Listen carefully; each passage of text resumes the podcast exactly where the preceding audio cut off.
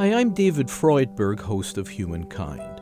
Listeners know that we explore many realms of the human journey, and some of our podcasts, including some of my favorites, delve into wisdom traditions, sometimes ancient writings or teachings that arise from a variety of backgrounds, sources that help us to focus on truths that really matter.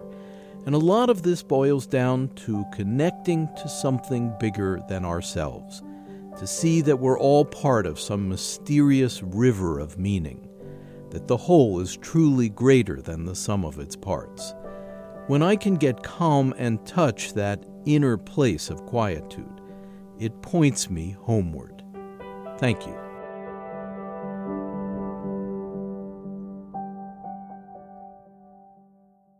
This Humankind special project, The Power of Nonviolence, is produced in association with WGBH Boston and supported by a major grant from the Henry Luce Foundation. Yes, there is a risk. There's a risk of becoming even more human. There's a risk of growing. There's a risk of letting go of conditioning. There's a risk of healing. There's a risk of deepening a relationship that you had no idea was possible. It's very risky. We reflect on what it means to deeply, genuinely hear another person, even when you're stuck in bitter conflict. You're listening to Humankind. I'm David Freudberg.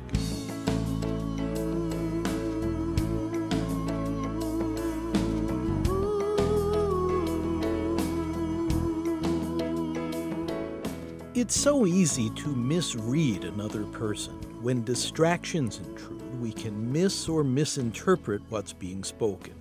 Or our pre existing opinions may color and distort our perceptions of the other person and what they're actually saying.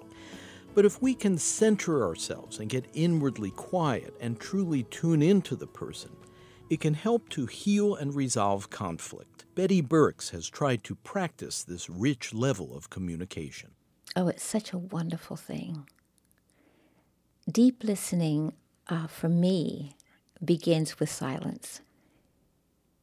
It's pausing, it's opening, opening the heart, opening the mind, softening, relaxing and then trusting what emerges. That's deep listening. Betty is an educator and activist in Cambridge, Massachusetts, a former Montessori teacher and Peace Corps volunteer. She served as a UN peace educator and has led youth development activities in New Orleans. Navigating different cultures has required finely honed communication skills. Say you're in a situation that is conflictual, like you've gotten really riled up about something. This is what happens to me. I've heard something, somebody said something, I want to react. But I'm something cautions me and I pause. That's the first one. You pause.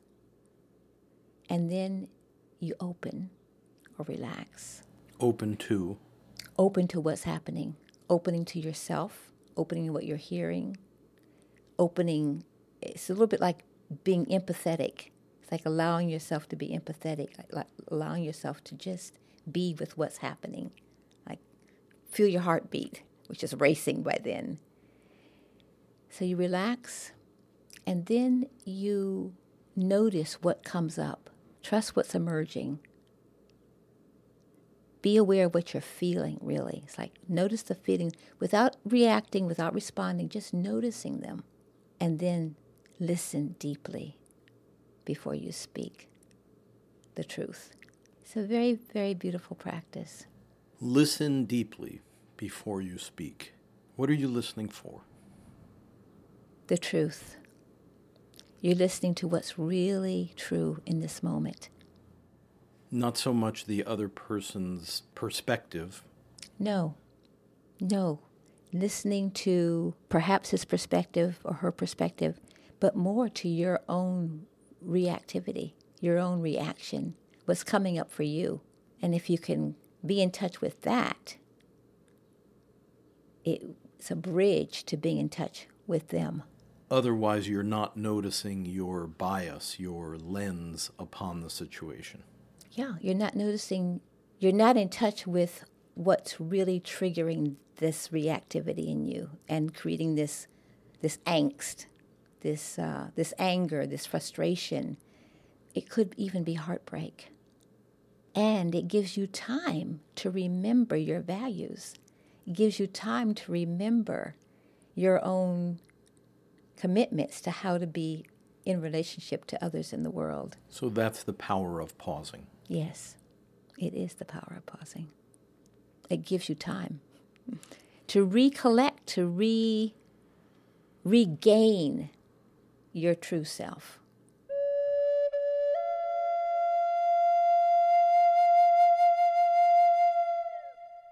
Let's talk about pain and anger. Two good friends. or not very good friends. Yeah. Which are usually present when people are locked in dispute. Yeah. What are your thoughts on how to process those?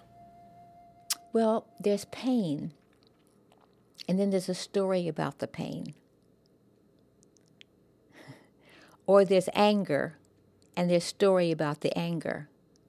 And that's what creates the suffering. I mean, when you're angry, you're suffering, right? And when you're in pain, you're suffering. There's a suffering, the suffer, suffering is happening. And the suffering that's happening with the pain is about the story, which is a mental, psychological, emotional issue. It's not the knife that cut your skin or the person that called you a bad name or the car that cut in front of you. That happened. It happened. It might have created pain. But what we get caught up in is the suffering from it. And that's the story we bring to it. Story we tell ourselves? Yeah. The story we create around it.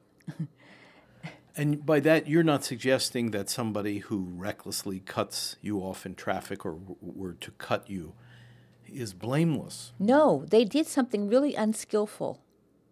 But the anger that comes from that is is the story I tell about them or I tell about myself. So that's your side of the yeah.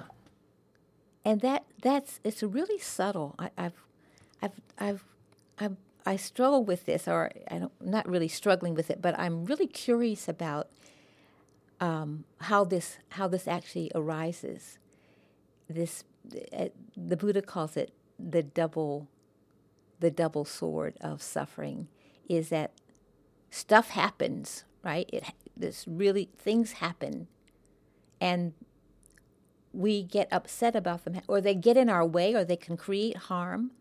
But then it's not that just that they happen. Then we create all the story about why they happened and and what's going to happen because that happened. And that adds to the suffering. It, it creates the suffering. Again, I think when we get angry, if we can pause and relax and just open to the moment, trust emergence, listen deeply, it can create a whole different environment for us to be in that situation. Betty Burkes has learned skills from teachers of conflict resolution. She cites her mother and grandmother as models and the Buddhist author Gregory Kramer. She was also influenced by the late Marshall Rosenberg, who developed specific principles in a system known as nonviolent communication, which can help to cool down hostility. What I understand often in those situations is that the person that's angry becomes that anger. The person becomes the anger. The person takes on that situation that's made them angry. It's like being occupied by it or being um, kidnapped by the situation and becoming helpless. And that's when we give up our sacredness. We give up that piece of ourselves that are inviolable. We allow them to be we allow it to be violated by whatever happened. And I always want to say, if I were going to interrupt it, is You are not that thing that happened to you. That's not who you are. And what Rosenberg would say is you have a choice about how you feel about it. You have a choice in this very moment to be in charge of how you feel about what happened to you. And it doesn't have to be anger. That's the human birthright. Right there. The choice as to how we will respond to our environment. That's right, yeah. That's what we have. That's our sacred right, our human right, if you like, to be choiceful about how we feel. Our feelings are our own. They are in, we make them up, we choose them. And it's so powerful and empowering to know that you have a choice about how you feel. It doesn't mean you can change it. you know, racism is there. You might not be able to change this the racist moment that just happened and infuriated you. But you get to choose how you feel about it. And that freedom is unbelievable.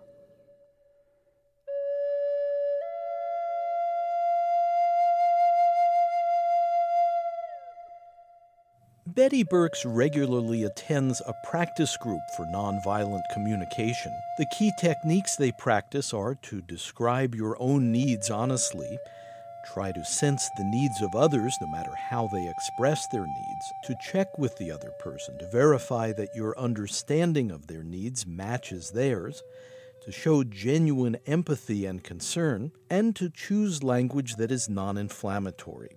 This simple formula can go a long way to promoting satisfactory solutions for all parties in a dialogue, but it requires a commitment to attentive listening. And in preparation to listening, to do some real opening exercises, often sitting in silence, often um, hearing about the histories of the people that are going to be in the dialogue, so that you can begin to develop some empathy so that you can listen with a real open heart. And, you know, I think this has been really, really effective in the um, the undoing racism work that's gone on in various places. The work in Palestine, in Israel, the work in South Africa, similar, where the goal was to heal some of the wounds that had been created by situations, conditioning, and bringing the different factions together and creating a space in which people could really listen to each other.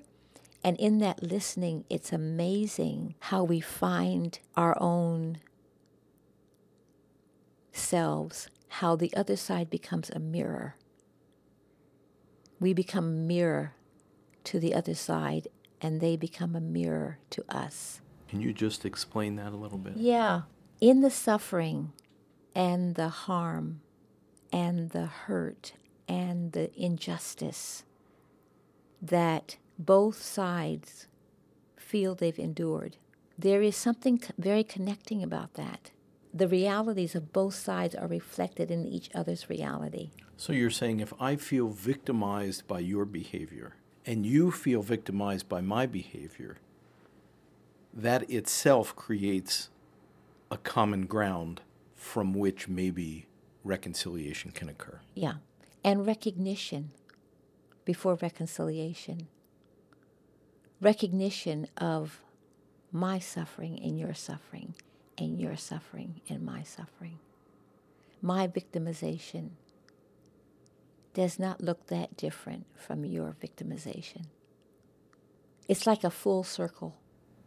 And does it take two to tango? Does it does it does it take both parties sharing an intention to enter into that level of understanding? It does.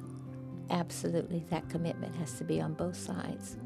And that doesn't mean it's that at the end of it you're going to get what you what you wanted.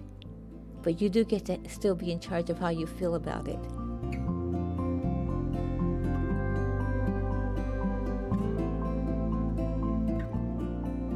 You're listening to The Power of Nonviolence, a special project from Humankind. I'm David Freudberg. To learn more about nonviolent communication and to obtain audio copies or downloads of the series, please visit humanmedia.org.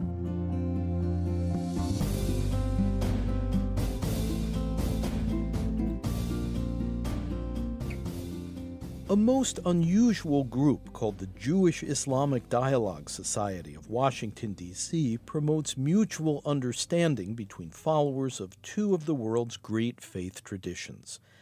Judaism and Islam are sometimes depicted as so sharply divergent from each other as to be irreconcilable. But Daniel Spiro, an attorney and novelist in Washington who is Jewish, reached a striking conclusion after studying Islam. If you want to be a better Jew, he wrote, study Islam, and you'll find plenty with which to fall in love. If you want to be a better Muslim, study Judaism, and you too will find plenty with which to fall in love. These faiths, he said, beautifully complement each other. Thus, the idea for the Jewish Islamic Dialogue Society, known as JIDS, was born. Shortly after its founding in 2009, JIDS attracted a devout Washington area Muslim, Haitham Yunus, whom Dan Spiro befriended. Haitham and I uh, both share a sense of humor. Um, maybe you could call it a borscht belt sense of humor. I sometimes will introduce Haitham as a someone who wishes he had been a Borscht Circuit comedian, but instead just has to talk about Islam. Um, but you know, we, we, we laugh at the dark side of life. And we're both very, very interested in religion. You could say maybe it's our ultimate concern, but we approach religion very differently. He approaches Islam through the idea of submission, submission to the word. I approach religion through philosophy. Haitham is many things, but he's not a philosopher. So you know, they say opposites attract. I mean, uh, our approaches are different enough that, that we learn from each other. Dan is younger than me, and he's my older brother. Haitham Yunus, the son of Syrian immigrants, was born in the United States and raised in the small town of Greenville, Michigan. He's become good friends with Dan Spiro. You know, he's such a mother hen. Um, but he has the right to be the mother hen because really he is the, the he is the pedestal upon which Jids rests.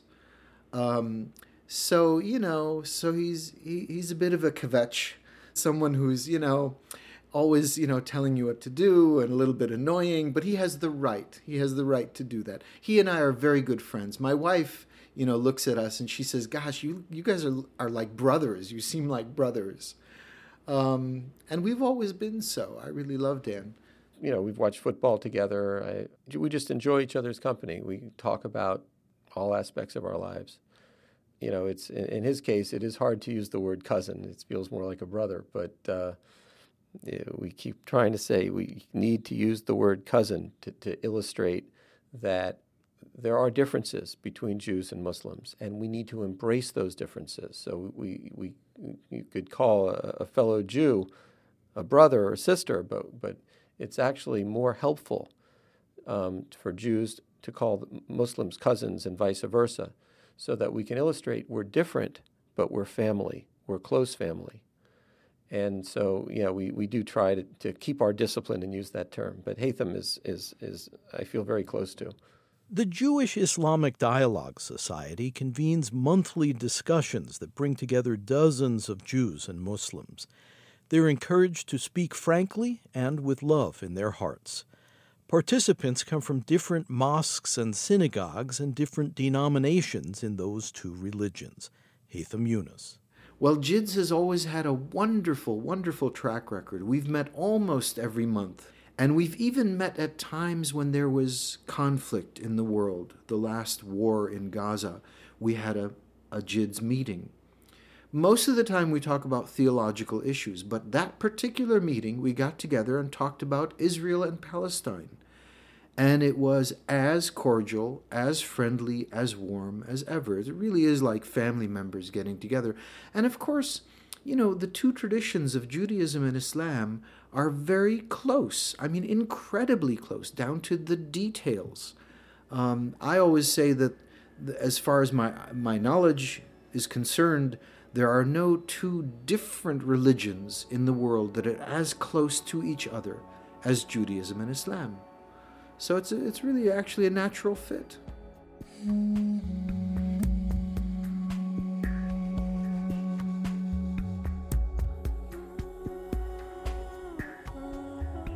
One topic that comes up a lot in the dialogues is Islamophobia, a trend unmistakably on the rise in the United States. The Center for the Study of Hate and Extremism at California State University reports that anti Muslim harassment and violence in America tripled after the December 2015 terrorist attack in Paris In one incident, a passenger in a taxi in Pittsburgh began ranting about ISIS and shot his Moroccan born 38 year old driver in the back. Compounding this tide of hostility is a surge of anti immigrant sentiment, reinforced by incendiary comments from politicians. Dan Spiro. If you look at the JIDS website, uh, jids.org, there's a picture of the two of us on the founders page. And I showed that to somebody once, and, and, and he looked at Haytham, who had a beard, and um, as I said, Syrian American, and, and, he said, he would skin you in three seconds.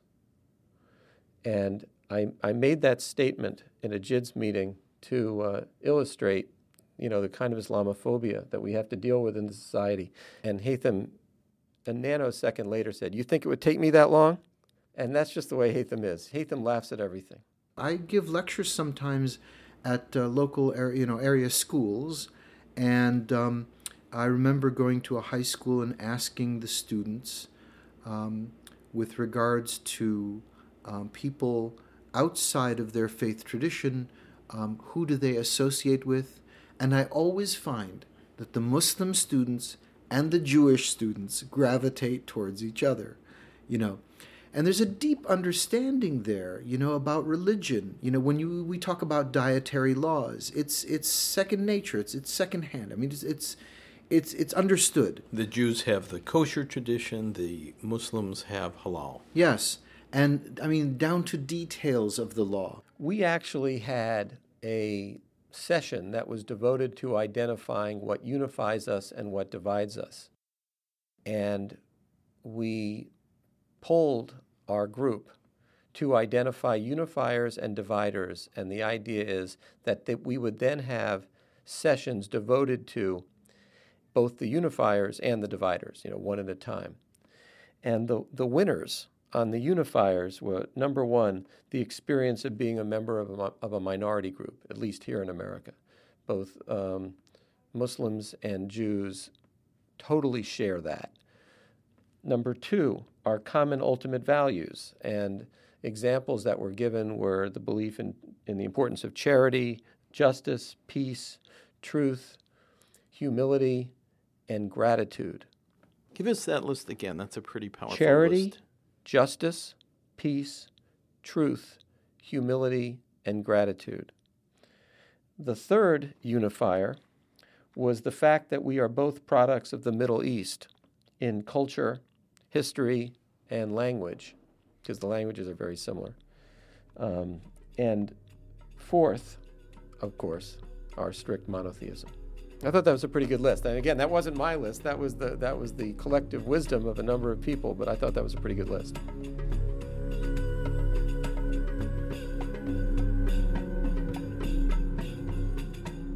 Haytham Yunus, who today serves as an imam or Islamic prayer leader, said he had developed a deep fascination with Judaism as a young adult. His interest was kindled by admiration for a close friend who was Jewish. While in college, Haytham says he underwent a personal crisis that led to a state of desperation. His father, a physician raised in a religious Muslim family, visited his troubled son and suggested that Haytham consider praying. That gave some relief, which led him to start studying the Quran. The impact, he says, was positive and immediate. Both the Quran, which is our revealed book, and the Torah, which was given to Moses, the book of the, of the children of Israel, both of these books are complete codes of law, and they cover every aspect of life. Then you get down to the concept of God, the absolute oneness of God. It seems to be that Judaism and Islam are purely monotheistic in the sense that um, God is absolutely one, has no partners, um, does not manifest himself physically in any form, um, is not confined by time or space, does not have offspring, um, and that God is the only one to whom worship and prayer is to be directed. This monotheistic outlook is the common denominator for Islam and Judaism. Amid their slightly differing languages, their varied prayers and religious holidays and customs, they are united by a belief in one God, a universal higher power who sets the immutable laws of nature and establishes the enduring moral code for human beings.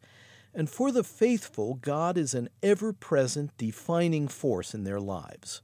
Dan Spiro. You just can't spend a lot of time not thinking about God. You just cannot go day in, day out disregarding God. If God becomes such a small concern in your life, um, then you're you're sort of missing the point of monotheism.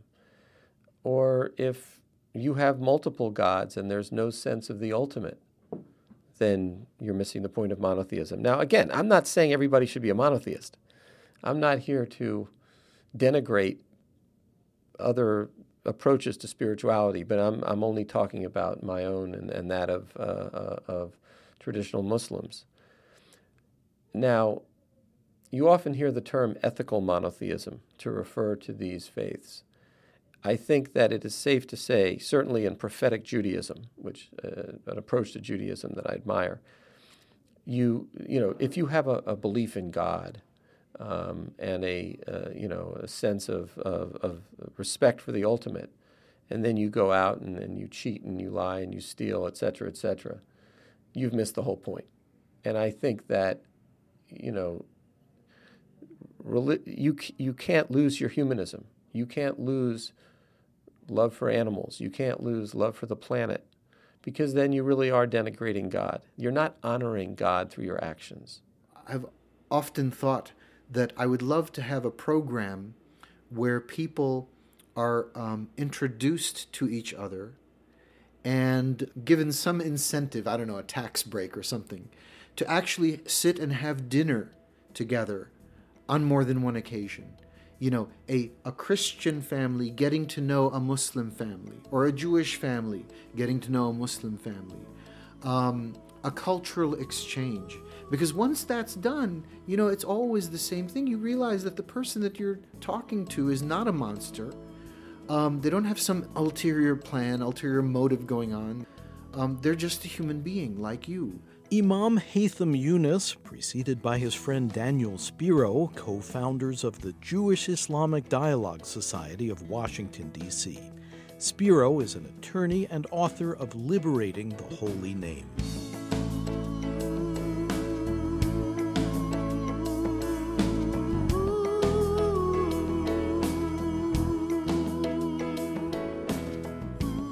Listening to Humankind. I'm David Freudberg. Studio recording by Antonio Oliart Rose. Editorial assistance from David Cruz, Ken Rogers, Kathy Graham, Mark Kilstein, and Bond Collard. Webmaster Brian K. Johnson. Special thanks to Tony Buck. Our program is presented by Human Media in association with Connie Goldman Productions. Program development provided by Shart Media. To purchase a CD copy of this program, please call 1 800 5 LISTEN.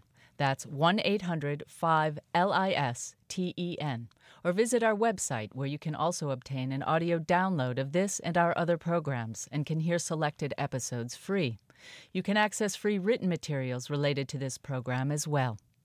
Our web address is humanmedia.org.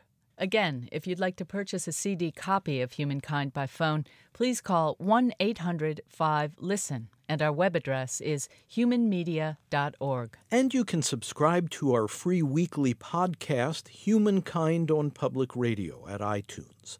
This segment in our series, The Power of Nonviolence, is Humankind Program number 245. The executive producer is David Freudberg. This is Humankind. To hear more episodes of Humankind, you can subscribe to our free podcast on iTunes, Stitcher, or your preferred podcast player. A new episode each week. The podcast title is Humankind on Public Radio. And if you enjoy this program, be sure to leave us a kind review at iTunes and Stitcher. If you want to support the program, please visit humanmedia.org. And at the top of the homepage, click on How You Can Help. Again, our web address is humanmedia.org. Thanks.